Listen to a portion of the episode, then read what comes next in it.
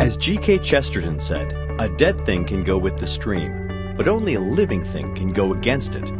Here on Swimming Upstream, we go against the cultural stream by championing life, liberty, and the pursuit of holiness. Your host is Eric Sammons, author of seven books, including Holiness for Everyone, The Old Evangelization, and Bitcoin Basics. Now let's get swimming. Welcome to episode 93 of Swimming Upstream. I'm Eric Sammons. Well, today I thought what I'd do is I'd share a, a recording of a class I taught at my uh, a catechism class I taught at my parish recently, and the topic was the church. And really, it was that broad. It was just the church. And so I covered a number of things in the class, like what is the church? Uh, I talked about it being the mystical body of Christ and what that meant. I talked about the four marks of the church talked about how it's a communion of saints, talked about the structure of the church.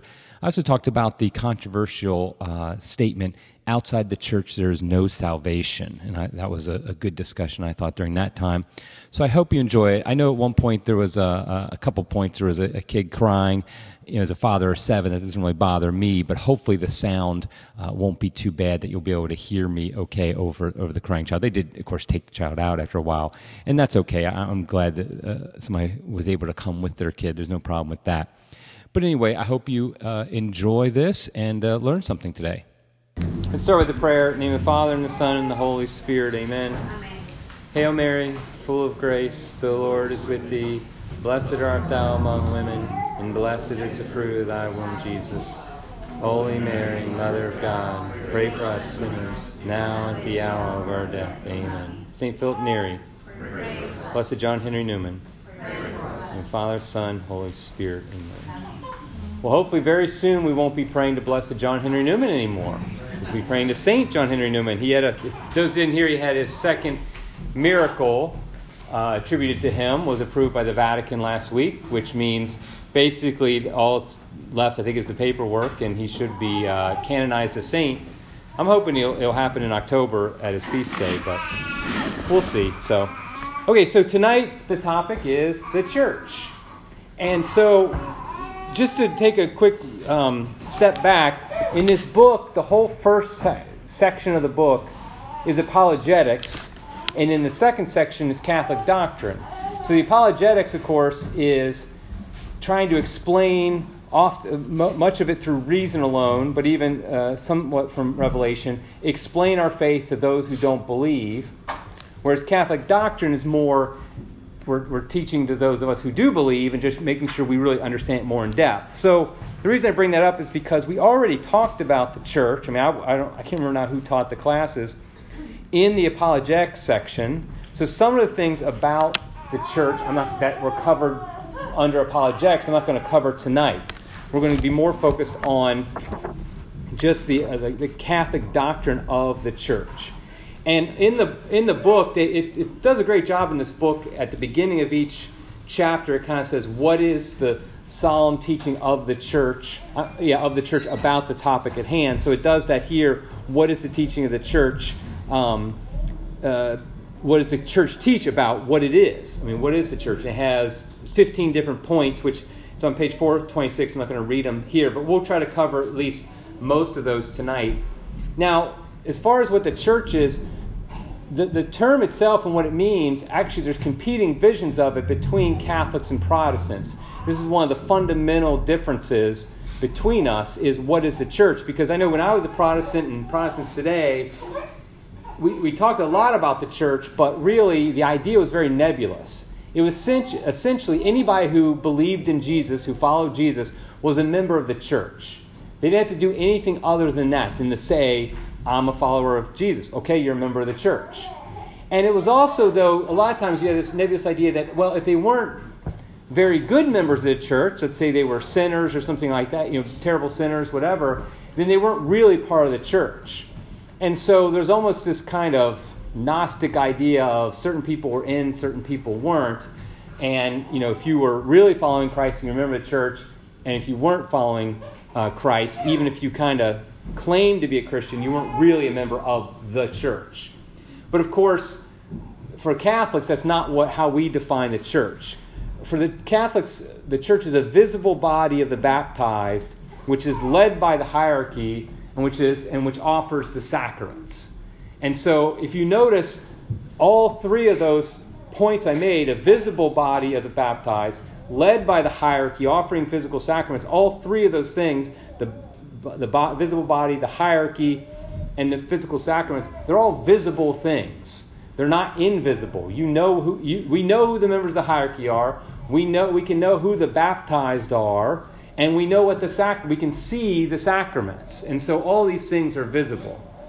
Now, one of the most common names given to the church, the church has a lot of different names given to it. One of the most common names is the mystical body of Christ. This is a pretty classic name given to the church. Now, of course, body of Christ, calling the church the body of Christ comes from Scripture, of course. And but traditionally over time it came to be called the mystical body of Christ. Some of that was simply to distinguish it from the Eucharist, because of course the Eucharist, communion, is the body of Christ. But that's not what we're talking about. There's a, there's a de- definite connection between the Eucharist and the church, but they're not identical. And so let me just go through each of these parts. The first one is look at the body. Now, what is a body? A body is visible. And so I bring that up again because it's very important. The body, eh, eh, there is no such thing. I mean, it's funny because St. Paul is insistent on calling the, the church the body of Christ. So how can it be invisible? I mean, are we the invisible man or something? I mean, it's like the, the body is visible, and everybody is visible. It's a physical thing. And so that's the first thing, though, is by calling it the physical body of Christ, we're saying it's visible. It's something we can see. We know who are, we know, if we look up parish records, we know who are members of the church. We know who leads the church. You know, we know who's in charge. Uh, the bishops, the pope, the priests, the sacraments. Like I said, we can see. So it's it's it's a visible. The second part of a body, so it's visible. The second part of a body is that it's united. Try to imagine a body where the foot didn't do what the, what the brain wanted to, or the foot went against the hand, or, or you know, the, the eyes did something different from the knee, and all these things. And, you know, if your body was battling itself, it wouldn't really be a body. It, it just doesn't make any sense. Anything that's a unified body, that is one body, it's unified. And so that's the other part of it is that the, the, the church is the united. It's united. And that, that really distinguishes the Catholic Church from the, all the Protestant denominations. You probably heard, you know, there's tens of thousands, they, they, one count was 33,000 Protestant denominations in the world. Because when you don't like what's going on in your, in your church, you just go and form a new one down the street. And so they have all these denominations, they're not united. And so, although I know it doesn't always feel like we're united as Catholics, the fact is, we are actually united because we're united not because we all get along or we agree, but we're united because we all have the same mother, which is the church, and that's another term for it, of course. We're all united in Christ. And so, just like in your family, in your, in your um, biological family that you're a member of, you're always going to be a member of that family, no matter what, how, um, how much you fight with your relatives. You are still united in one family. You may hate each other, but you're still you're still one family. You can't stop that. And that's the same thing here, where we're you know the family of God is another term for the church. And so we are a family. We're, we're, we're united whether we like it or not. We're brothers and sisters. And you see that, that terminology used in the scriptures of calling uh, fellow Christians brothers and sisters. And you see that, that language of family all throughout, of course, the church, because what do you call the priest? Father so and so. We call, you know, sister Marie Cecile, you know, brother Henry. We have these terms because it identifies us as a family, a family of God. We're united, a family is united in blood, and the, the, the Catholic Church is a family united in blood, but the blood of Christ. That's the, and we all obviously receive the body, blood, soul, and divinity in the Eucharist. That's how we're all united as a family. So that's the first point. Mystical body of Christ is it's a body, it's visible and it's united. The, the second part is of Christ is obviously a very important part of this because number one, you know, he is the founder of the church. I know that's pretty obvious, but it's important to remember that he is the founder of, uh, of the Catholic Church. It's always hilarious. There was a, uh, you guys might have seen this before, but years ago, I mean, you guys heard of um, Dear Abby, I don't think she's around anymore, but and she was uh, this uh, non-practicing Jew who wrote an advice column um, to in newspapers. I'm trying to explain all this for the people who might not have ever heard of Dear Abby, who are too young to actually know what it maybe more a newspaper is. Uh, it, it's like a it's like a blog on paper. So anyway, um, but she would answer questions, and somebody was asking something about like who founded uh, the Catholic Church, something like that, or, or the churches, whatever. And she had this list of who founded all these Protestant denominations. So she, like, Martin Luther founded the Lutherans in, in 1517. King Henry the, the uh, eighth founded the uh, Anglican Church in 1533 or whatever. John Calvin founded the Presbyterian Church. And then she said, Jesus Christ founded the Catholic Church in 33. And I just thought it was hilarious that this secular Jew, you know, she's listing all the founders, and she got she nailed it absolutely right. I am sure she got many letters uh, for that one. Uh, that wasn't quite as happy. But the fact is, Jesus Christ founded. He didn't just found the church. He didn't just found uh, Christianity. He founded the Catholic Church. We date our founding all the way to Jesus Christ Himself not to some human late, who later came, some human being who later came and started up, uh, you know, the Catholic denomination, for example. There is no such thing as a Catholic denomination. We are, it is the church. The other point about the, uh, you know, the mystical body of Christ, the church, is, is the identity. The church is identified with Christ. And this is a, a, a kind of a, um, like a mystical, I'm going to the word mystical in a minute, a mystical sense but think about when St. Paul, before he was St. Paul, when he was Saul and he was persecuting the Christians, on the road to Damascus, he sees the bright light and he hears a voice. What does the, what does the voice say? Does anybody know exactly what the voice says?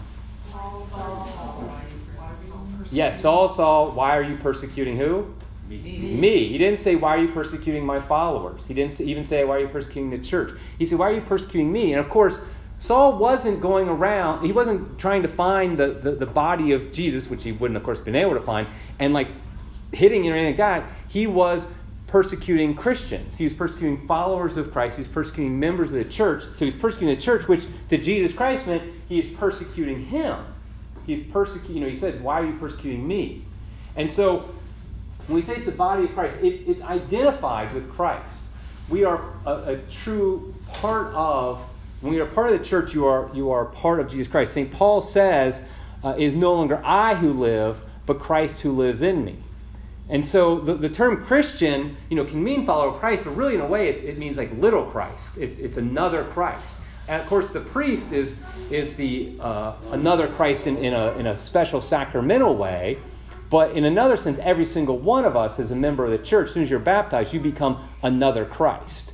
And so that's an important point is that the church is identified with Jesus himself. And then the last word is probably the most, you know, kind of confusing, and that's the it's called the mystical body of Christ. And what does that mean? There are the, the book lays this out pretty good. There's different types of bodies that you can have. Obviously, you have a physical body, and that the physical body of the church isn't the physical body of Christ because that is the, the body that uh, was born in Bethlehem 2,000 years ago who you know, grew up, died, was crucified, and is, was then resurrected and now glorified in heaven. That's the physical body of Christ. There's also, of course, the Eucharistic body of Christ, which is what we receive in Holy Communion. So it's not the, the church isn't the Eucharistic body of Christ.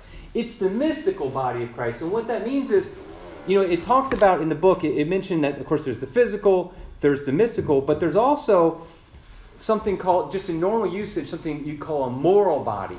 And so it's, it's like, so the moral body, it's not just a moral body. I'll, I'll say like it's a moral body plus, we'll say. A moral body is just a group of people who are united in a cause. So, for example, like, I don't know, the, the Elks Club, for example, or Kiwanis Club, or something like that. Some, some group of people who get together. The, a, a political party is a moral body. So, the Republican or the Democrat Party they are moral bodies, meaning it's a group of people who voluntarily decide to get together for some purpose and they have general agreement on what the purpose is. And if they don't, they leave it. And so, in a sense, and people look at the church like that. I mean, I just saw today where some lady was, some, I don't know, she was a reporter or something, uh, talking about how the Catholic Church has to basically go away because it's this terrible misogynist and everything else awful, and so it just needs to disappear because they see it. This person sees the church as just another moral body. Yeah, the Elks Club can go away. The you know the Republican Party can go away. The you know all these different moral bodies, just groupings of people, they can all go away. And so if, the, if that's all the church is, it could go away as well. But it's more than that. It's like, a, like I said, it's like a moral body plus. It's mystical. And I think the way that the book describes it is very good because it says it's a it's, a, it's as in moral bodies, the members of the church share a common purpose, means, and authority. So you know that's what all moral bodies. You know they have a leadership, they have a purpose, they have a way of doing that, of, of getting uh, achieving their purpose. But in addition, the church is a body by virtue of a supernatural internal principle, the Holy Spirit, really existing and operative in the whole structure and in each one of its parts, the source of her unity, filling and unifying the whole church. So it's the Holy Spirit, the, the presence of the Holy Spirit, which of course really is what makes it more than just a moral body because it's something supernatural now. It's no longer a natural body. And it's, in fact, the only supernatural body in existence.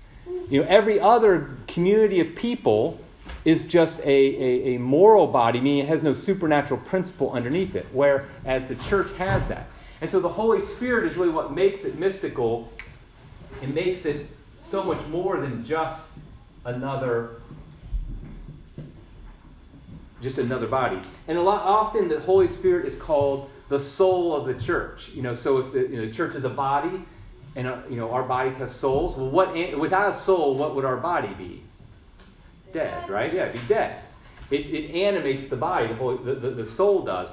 Um, yeah, the soul does. Likewise, what animates the, the, the, the body of the church is the Holy Spirit. Without the Holy Spirit, the body would die. It needs the Holy Spirit, and it has it. And that's why we date the birthday of the church is Pentecost, right? Which is when the Holy Spirit came down. That's why, because before the Holy Spirit came down, there could be no church without the Holy Spirit. And so that's why we date it to the, the, the, the uh, date of Pentecost. So that's why we use these, the mystical body of Christ, that's kind of breaking down that term and why it, how it represents what the church is. Okay, any questions on that, on mystical body of Christ? Okay, moving along. Now, I'm not going to go over the next part too much in depth because I think we've already talked about it once, but I just want to make sure to emphasize the point traditionally the church has always been identified with four marks. And of course, we say them every Sunday. It's the one, holy, Catholic, and apostolic church. And these are the four marks of the church. And a mark, of course, is just what distinguishes it from uh, other, you know, from something else. Is what makes it unique. And so it's these are the marks, what distinguish the distinguishing characteristics of the church. And it's always interesting. I always kind of wondered, obviously, as the Holy Spirit leading it, how these four came up because it's not these four marks aren't listed in the scriptures. For example, it just they you know tradition they came up with the creed and eventually they decide these are the four marks that really distinguish the church uh, from any other body. So we've already talked about you know the fact that it's one. It is united in purpose. Now, I think we all would agree that it doesn't always feel like one. In fact, we'll see this on a couple of these. You know, we, we often feel divided. We feel because there's a lot of infighting in the church. But again, it's like I was saying with a family, we still are united by the blood of Christ. And also we have, and so we're also united in our in the teaching of the church in the sense that uh, we, we have one doctrine of faith that we believe and we have one leadership. There's only one pope of the church. And so that's and so even though you know maybe some dude in Kansas in his mom's basement calls himself Pope Michael, there's actually there's a guy who does that. By the way, I didn't make that up. Um, what's that? Yeah, yeah, yeah. I think it's Kansas. It might be Colorado. Yeah, it's somewhere out there, Midwest. Um, and so that doesn't you know we only have one leader. We only have one set of bishops who are united to one pope. And so we're united in leadership, we're united in teaching, we're united in leadership. We're also united in sacraments. That it's that hierarchy in the, in the priesthood that offers these sacraments. I can't all of a sudden give you all communion. You know, that would be breaking away from that. And so that's why, you know, because we're one, that's why, I mean, really the, the, the mark of one is why the church has always been against both heresy and schism. Because heresy, of course, goes against the one teaching of the church, the united teaching church, and schism goes against the one leadership of the church. And so that's why the church has always fought against those two sins, because they're both sins against the oneness of the church. The church is holy, and of course, this doesn't mean every single member is holy, every single member is a canonized saint, for example. But what it does mean is that the church is, number one, the means of holiness. The way you get holy is through grace, and the best way to receive grace is in the sacraments. The only way you receive the sacraments is in the church. And so, holiness, the church is holy because it offers the means of holiness. And of course, we see, and, it, and its teaching is also holy in the sense if you look at the teaching of the church, it is the means for holiness. By following the teachings of the church, that's how you become holy. So the church is also holy.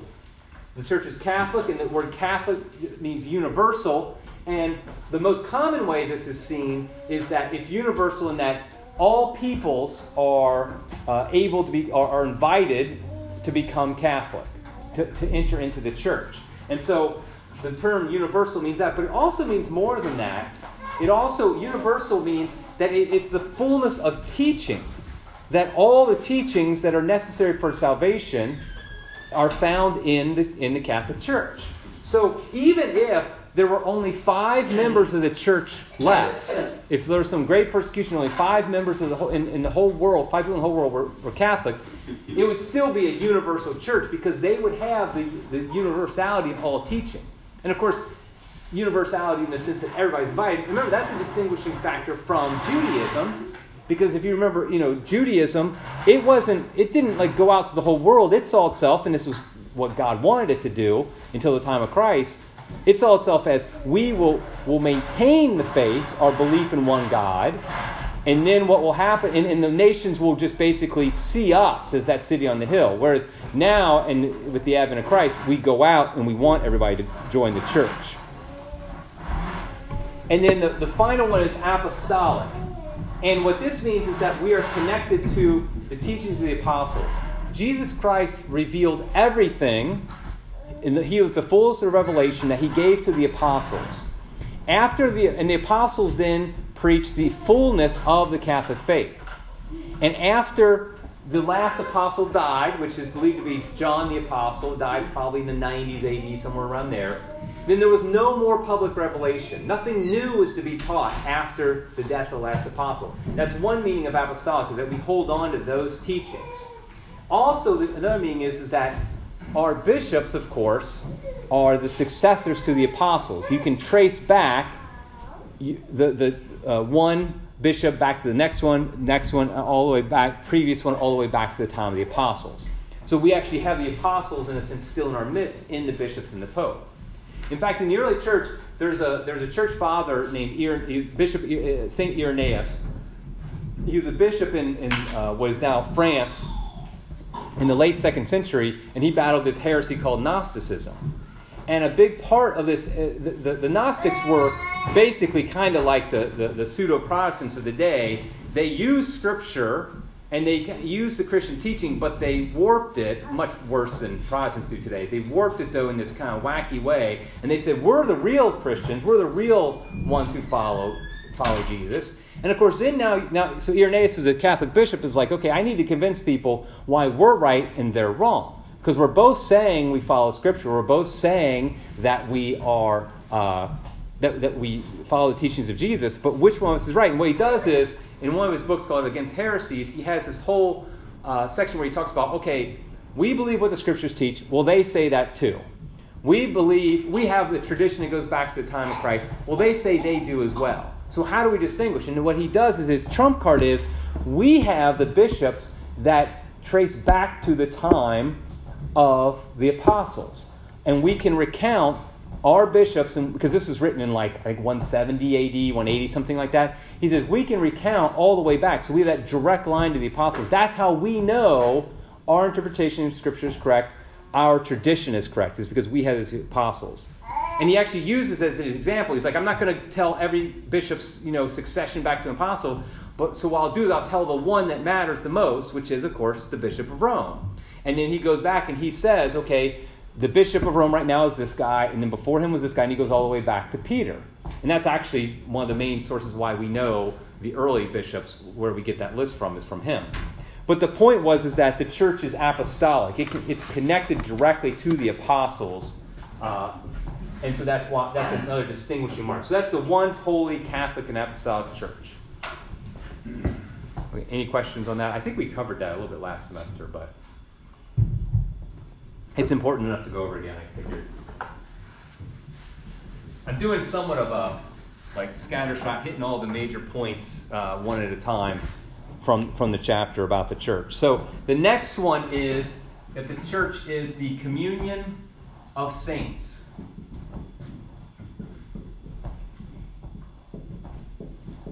And so if you look in the scriptures, St. Paul talks about, he calls fellow Christians, his fellow Christians, saints.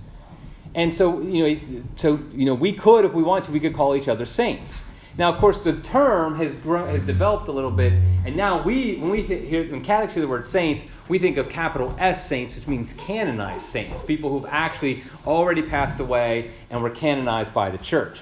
But the truth is, the church is made up of the communion of saints, and a saint in the in the more generic sense is is, basically synonymous with a Christian, somebody who it's the holy ones, and the reason we're holy is not through our own uh, worth, but because we're baptized. We're baptized in Jesus Christ, and that's what makes us saints. So as soon as you're, you're baptized, you are a saint, and then it's just a matter of trying to live up to that sainthood, so that one day you could even be canonized. But the communion of saints is the church, but it's broken into three different groups. There's three different groups of saints there's the church militant is the first one, and that's us. That's the church here on earth. Anybody who is a baptized Catholic, a baptized person, is a member of the church militant. Now, it's interesting because the um, there's some debate like what what about somebody who's like a heretic or somebody who is excommunicated or leaves the church or anything like that or is in schism are they still a member of the church? Well, I mean, the answer is yes, technically they are. If you're baptized, you are a member of the church. And you, there's nothing you can do to renounce that. I mean, you can say, I renounce that, and, but you're still a member of the church militant here on earth. Now, when you die, you may, not, uh, may no longer be a member of the church because there is no church something in hell. So you would, you'd have a problem there. But while you're here on earth, as long as you're baptized, you are a member of the church. You might be a, a terrible member of the church. You might be a, a, very simple member, but you're still a member of the church.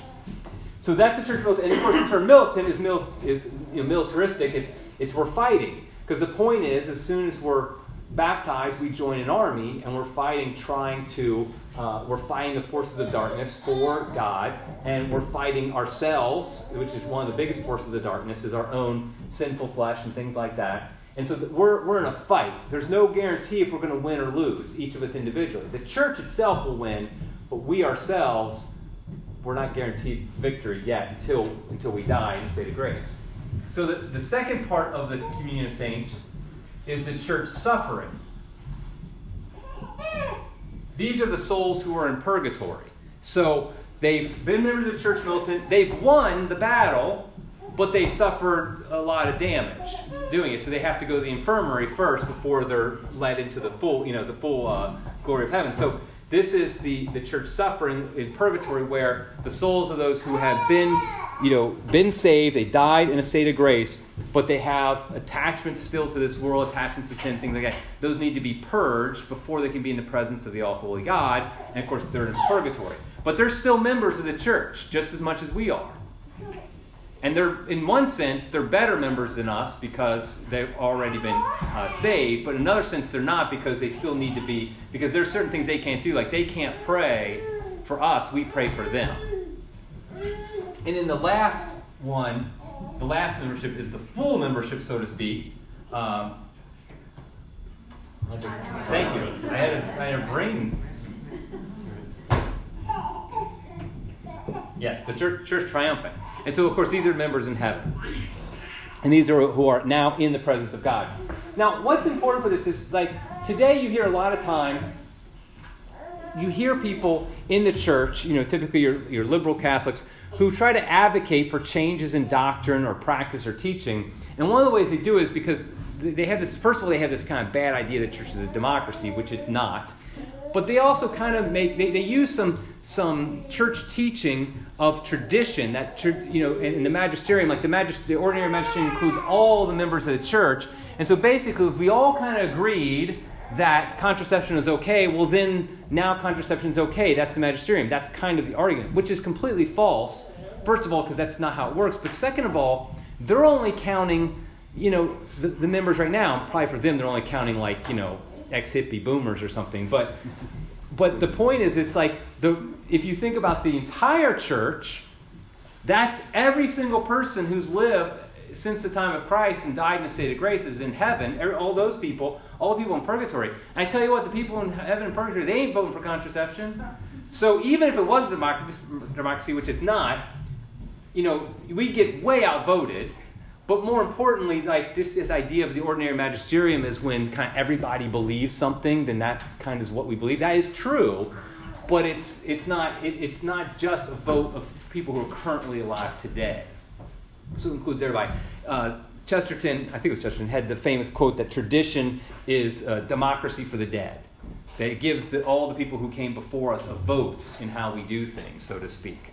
And so that's, that's important to remember that the church includes all of these people. It's not just those who are alive, to, alive on earth today, because, of course, obviously people in purgatory and heaven are alive more than we are in many ways. Okay, so that's another part, point about the church. It's the communion of saints.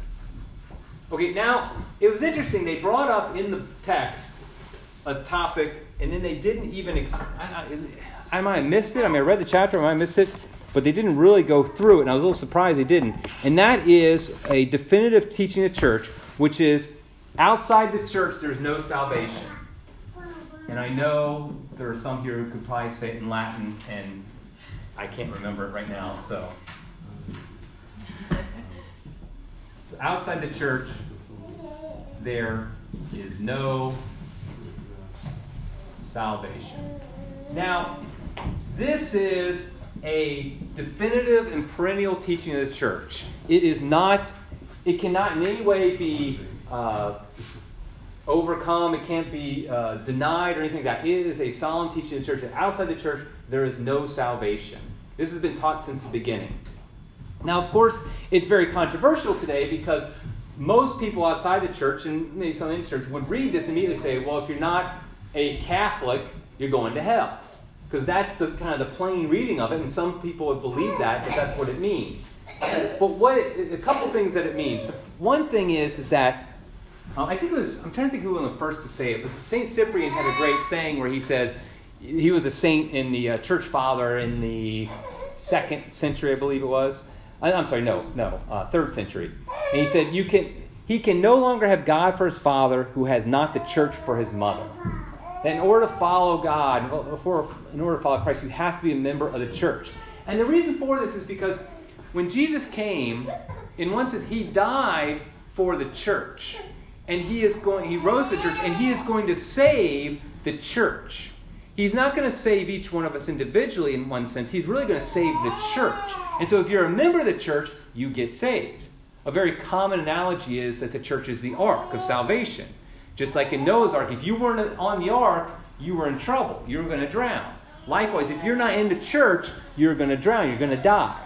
And so you have to be a member of the church. And so at, on that final day of glory, Christ is going to gather up the church and bring it into the make it to New Jerusalem in heaven and all that. It's not like he's picking each one individually. And this is very hard for us American, modern, you know, modern Western Americans to think of it like that and you know, it's a, it's a very Protestant view, but it also is, I think, infected all of us. We, we kind of think of our relationship with Christ just me and him a lot, but really it's always as part of a greater body, as part of the church. And so if you're not a member of the church, then you're simply not going to be a, uh, you're, you're not going to be saved.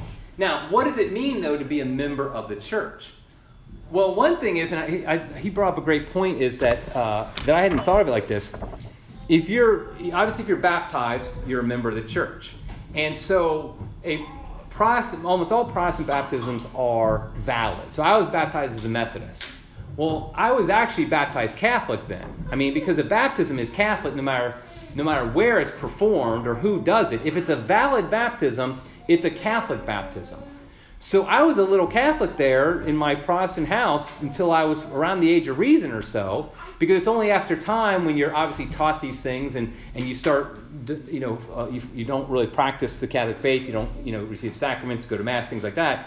You're now no longer outwardly a Catholic, but you're still a baptized person, so you're still a member of the Catholic Church. Now you're a member in some, it's like in a, uh, not in the full, a full way, and you're, you're more, um, you're kind of inside and outside, so to speak. You're, you are a member of the church, but your relationship with the church has been uh, damaged, so to speak. And, but it's also true, like if you're Catholic and you're baptized in a Catholic church, you live in Catholic, and then you go into a state of mortal sin, well, you're still a member of the church, but now you've, you've broken communion with the church. And so, therefore, if you died in that state of mortal sin, even though you're a member of the church in one sense, you don't get salvation just because you're baptized as a Catholic because you have denied God and you have rejected Him. So obviously, He's not going to uh, have you, you, you can't be in His presence. So that would be the people. So there's baptism is the you know the, the sacramental baptism is the, the, the, primary way that you become a member of the church. There, so the back you know we'll say um, there's baptism, sacramental baptism, and in another type of baptism that's always been a part of the tradition of the church is baptism of blood. And this is, of course, the martyrs. If you were, if you died for Christ, even if you have not been baptized, you are guaranteed automatically going straight to heaven. No purgatory for you. And that has always been the teaching of the church because you've literally gotten rid of all your attachments to the world. You, you have given yourself 100% to God because you've given everything you can give, which is your life you're a martyr, so you go to heaven. So, for example, in the early church, this would happen where somebody might be a catechumen and they haven't they haven't been baptized yet, but they, they die a martyr's death. Well, they're they're they're in heaven. You know, they, they were saved, even though they weren't they didn't receive water baptism yet, because they died for um, they died for Christ. So that's that's another type of baptism. The third baptism, type baptism, is the, the most like probably abused and misused and misunderstood. And that's baptism by desire. Let's say, let's go back to that early church person who's a catechumen. So they're, they haven't been baptized yet, but they've they said, I'm going to enter into the church. I plan on it. So Easter's coming up. I'm going to get baptized. And they don't get martyred, but they die in an accident. I don't know, maybe a chariot runs over him or something, however he died back then. Um, and so, what happens to that person? And the church kind of realized, okay, they weren't bapt- they weren't sacramentally baptized. They didn't get baptism in blood, but they planned to be sacramentally baptized. They desired union with Christ. They desired to be in the church. The only reason they weren't yet is because simply it hadn't become Easter yet.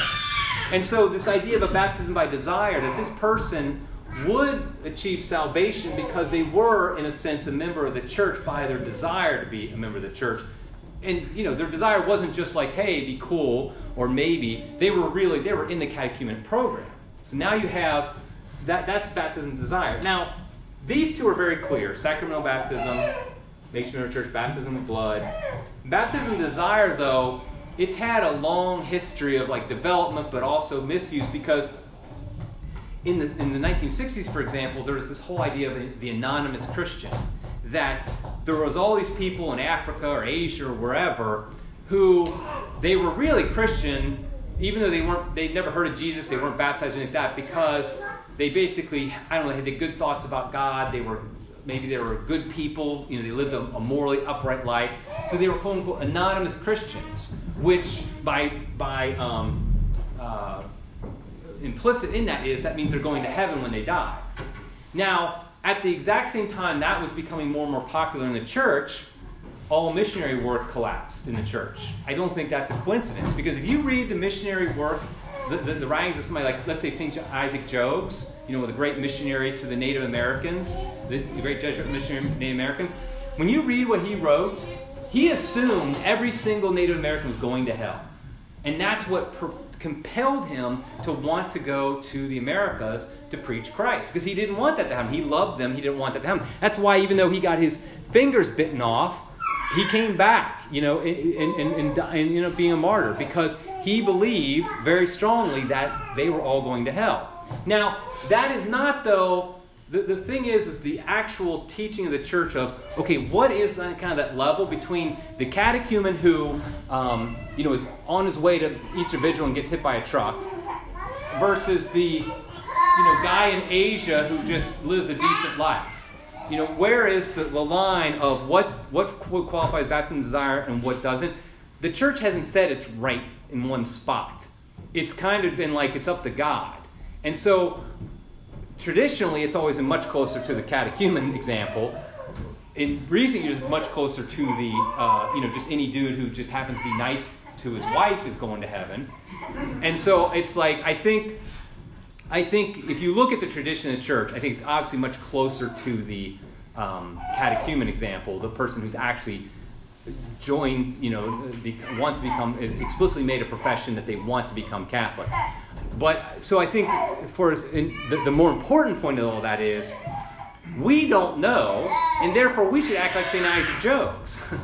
and so because we don't know where that line is, we can't know somebody who, let's say somebody who's not a member, a visible member of the Catholic Church, we don't know what their status is. I mean, the catechism, even the, the, the, most modern catechism, the most recent catechism, makes it clear when, in section on baptism that basically we know somebody who's been baptized sacramentally, we know they can get to heaven. Obviously, they still have to, you know, follow Christ, live a holy life, all those things, go to confession if they're mortal sin, those things. But they, they, we know they can get to, to, to um, heaven because Jesus has promised that they would. He has promised if you're baptized and you follow him, you'll get to heaven. We can hope that those who aren't baptized or aren't visible members of the church, we can hope that they will be saved and you know hope uh, the theological virtue that you know god in his mercy does want all men to be saved. He doesn't want anybody to go to hell. And so we can hope they'll be saved. But hope you know uh, hope isn't the, you know that that doesn't mean we, just are like well that's probably going to happen so i don't need to do anything about it. No because it's only a hope and not a, a, a known quantity our duty is to, is to evangelize those people. So we can't know, like I said, so somebody dies, for example, and we know they weren't a Catholic. We shouldn't despair that they're definitely going to hell. But at the same time, we shouldn't assume that they went to heaven. We pray for their soul and we, and we, and we hope that they're saved. And before they die, we, we hopefully get to them so that they, um, you know, we talk to them so that they convert. So that's basically a rundown of this idea of outside the church, there's no salvation. Any questions on that specific topic? Yes, ma'am. Baptism of blood, are there any concrete examples of saints or blessed that we know were not baptized by water, but they did martyr? Were martyred? Are there? We know that there were. Mar- I don't know their names off the top of my head, but there were definitely martyrs in the early church who were not baptized because there are stories of, for example, there's stories of the uh, the um, a soldier who is in charge of of like martyring a person who converts and then is martyred themselves right afterwards. So they were never baptized by water. And that person is then venerated as a saint.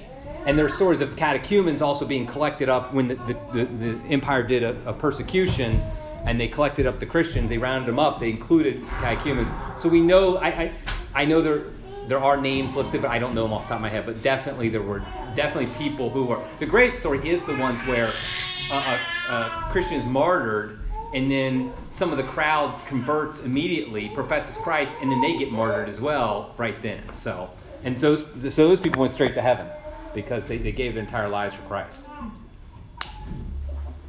Okay, so one another thing I want to talk about real quick is the structure of the church. And this is the hierarchy of church. Again, remember, we are a, you know, the church is a visible body, and so we can see who its leaders are. And so, of course, the, the breakdown of the church is you have the Pope, you have the bishops you, who are united with him, you have the clergy, so this would be both uh, priests and deacons, and then you have the lay, you have the, uh, um, I'll say consecrated, who are lay people, but they've consecrated, you know, religious like nuns and brothers, uh, and then you have the laity. And each one, each person is a full member of the church, but they each have different roles in the church. because just like anybody, you have a leadership, you have how things are structured, how things are run. And of course, you have the Pope, who is in charge, and that is the Bishop of Rome, the successor of St. Peter. And the Pope, he has what is called, uh, of course, there's he's infallible and things like that, but that's not what we're going to talk about tonight. It's more the, the running of the church is what we're talking about tonight. He has full, immediate, and universal jurisdiction. So it's full, immediate, and universal. So it's full in the sense that he exercises it in all aspects of ecclesial life. There's nothing that runs inside the church that he cannot exercise his authority over. If Pope Francis tomorrow said, the oratory in Cincinnati, you know, I'm going to uh, I'm going to shut it down tomorrow. He has 100% authority to do that, and there's no and nobody can stop him. Nobody can appeal to anybody else. So he has full authority on all aspects. Now, one thing to note is he has full authority on all aspects of ecclesial life. But that doesn't include outside of ecclesial life. So, politics, economics, or anything like that, he has no more authority than anybody else does. I mean, he, he doesn't have any extra authority in an area of politics, for example. In fact, uh, if you look at Vatican II, it talks about how the laity are the ones who are supposed to be uh, making those type of decisions in, in the world, in politics and economics and, and those aspects. So, but he has full authority in the ecclesial life of the church. Second, he is immediate which means he's not bound to any other authority. So, for example, there's certain things that Father John Paul can do here. He doesn't need to check with anybody to do it. Other things, if he wanted to do, he had to check with the bishop because this is a parish that the bishop runs, and so he, and he's and he. Father John Paul's a little bit. They're a little bit different because they're an oratory. They're not a diocesan priest, but at the same time, because they're practicing their uh, apostolate and their ministry here in in the Archdiocese of Cincinnati, that means he has to he abides by the authority of the Archbishop of Cincinnati in certain things. Um, a bishop likewise has a lot of authority in his diocese, but he doesn't have total and complete control. He has to appeal. There's certain things you can appeal to the Pope for. Well, there is no appeal from the Pope. He has immediate authority in, in all things. And then finally, is universal jurisdiction, meaning he has authority over every single member of the church. So if he just picked somebody at random and said, You're excommunicated, that person's excommunicated and they can't do anything about it because he has authority over every single person in the church. That'd be abusing his authority, that example I gave, but the point is he does have it. So that's the Pope. So then you have the bishops. Now, bishops, of course, are kind of, the, you know, there's archbishops, there's bishops, you have auxiliary bishops, you have bishops who are cardinals, and really, ultimately, they're all just bishops. An archbishop is simply just a, a, a, term for somebody who's a bishop of a bigger city that's been declared an archdiocese. So here in Cincinnati, it's an archdiocese, and it's when I say bigger, it's actually more important. I think is probably a better term because of history often. Because for example, Cincinnati isn't as big as Columbus or Cleveland anymore, but it's the archdiocese, and they are not just because we're first, and you know, it's kind of the way it developed. So every bishop, though, is a, is a full bishop. So an auxiliary bishop as well is a full bishop. But what they, what's happened is their jurisdiction is, is limited. They basically just serve in a, in a diocese, usually an archdiocese, to assist the bishop, often because the, uh, uh, diocese has gotten so large over time that they need other bishops for like confirmations and things like that. Auxiliary bishops are kind of weird because they're not really traditionally they're not part of how the church has been structured. It's more of a more modern thing that was necessary because these dioceses got so large, so many Catholics. Now, a cardinal, a cardinal is not like a, um, it's not an order in the church like a, a, priest or deacon or bishop is. And by the way, the pope, of course, is just a bishop too. He's also more than a bishop, but he is a bishop as well. But his order is as a bishop. So when he's made a pope, when Francis became pope, he was an ordained pope. He was consecrated pope. Because you can only be ordained a deacon or a priest or a, a bishop. So a cardinal is somebody who is basically being given, it, it's, it's an honorary title in one sense, in which you are now a personal advisor to the pope. And so in, traditionally what happened was is that for the longest time, for the first millennium, the, the, the Pope, as Bishop of Rome, most of his job was just being Bishop of Rome. I mean, there wasn't like this communications. Like somebody who lived in, for example, um, Alexandria, they rarely knew what the Pope was saying. They, in fact, they probably didn't know who the Pope was. Sometimes they heard it in the in the mass because they would they'd be told that, but they didn't keep track of that. And you, so what the Bishop of Rome did, the Pope, he basically ran Rome. And when a big deal came up, they bring them to, they bring it to him to, to solve.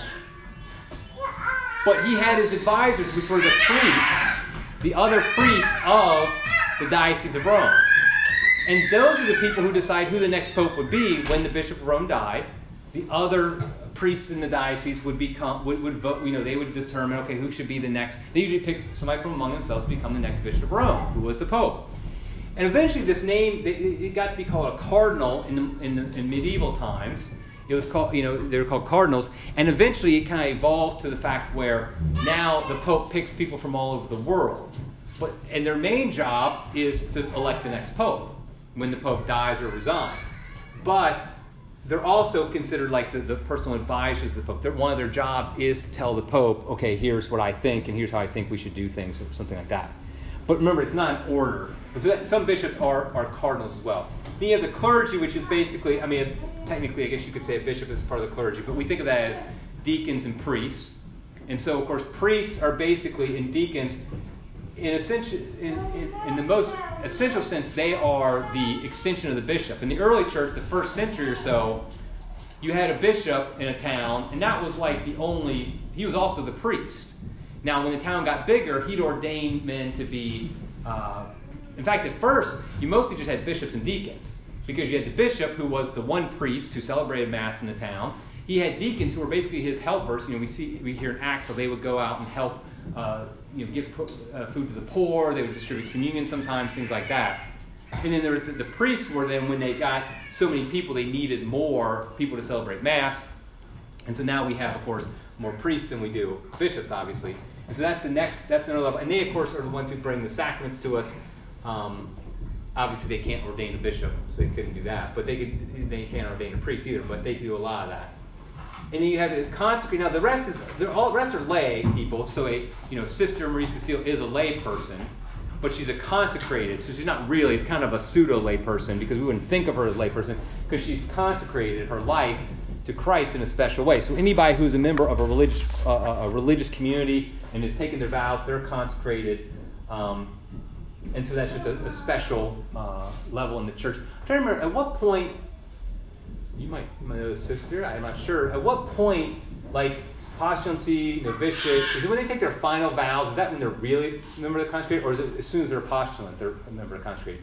It's first vows. First vows. The difference between first and final is that final you say forever. Okay, so first vows. So that's when you really become a member of consecrated. There's also um, there are some uh, women who are consecrated virgins. They're not a member of religious order. They're, they live independently, and they've just, but they, they, they, they're consecrated virgins, and they, they uh, a bishop kind of has a ceremony for them. A, good friend of mine, she, she lives in Michigan, she's one of these.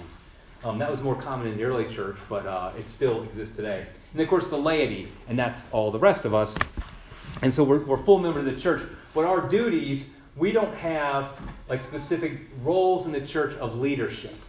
You know, we might, you know, there might be people who are theologians or think or work for the church, things like that. But it's not a role that's in like any position that a layperson has in the church can be eliminated. The position be, it's not like necessary. Whereas you can't eliminate the, the, the, role of bishop. It's essential to what the church is.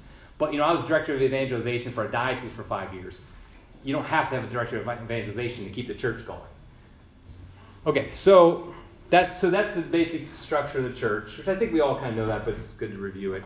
Um, the last topic I just wanted to bring up was the, because I think we're running out of time, is the indefectibility of the church. And yes, before I write on the board, I am going to cheat and have it here because I probably couldn't spell it up here. It's the indefectibility, I'm still going to spell it even if I have it in front of me. The indefectibility of the church.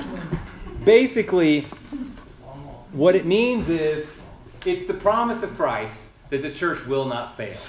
That he said, you know, thou art Peter, upon this rock I will build my church, and the gates of hell will not prevail against it. And what that means is the church will always exist until the end of time. Until the time when Christ comes back, he will lift his church up into heaven. It will still exist. What we have to remember, though, is there's no promise of how many people will be in that church or what it will look like.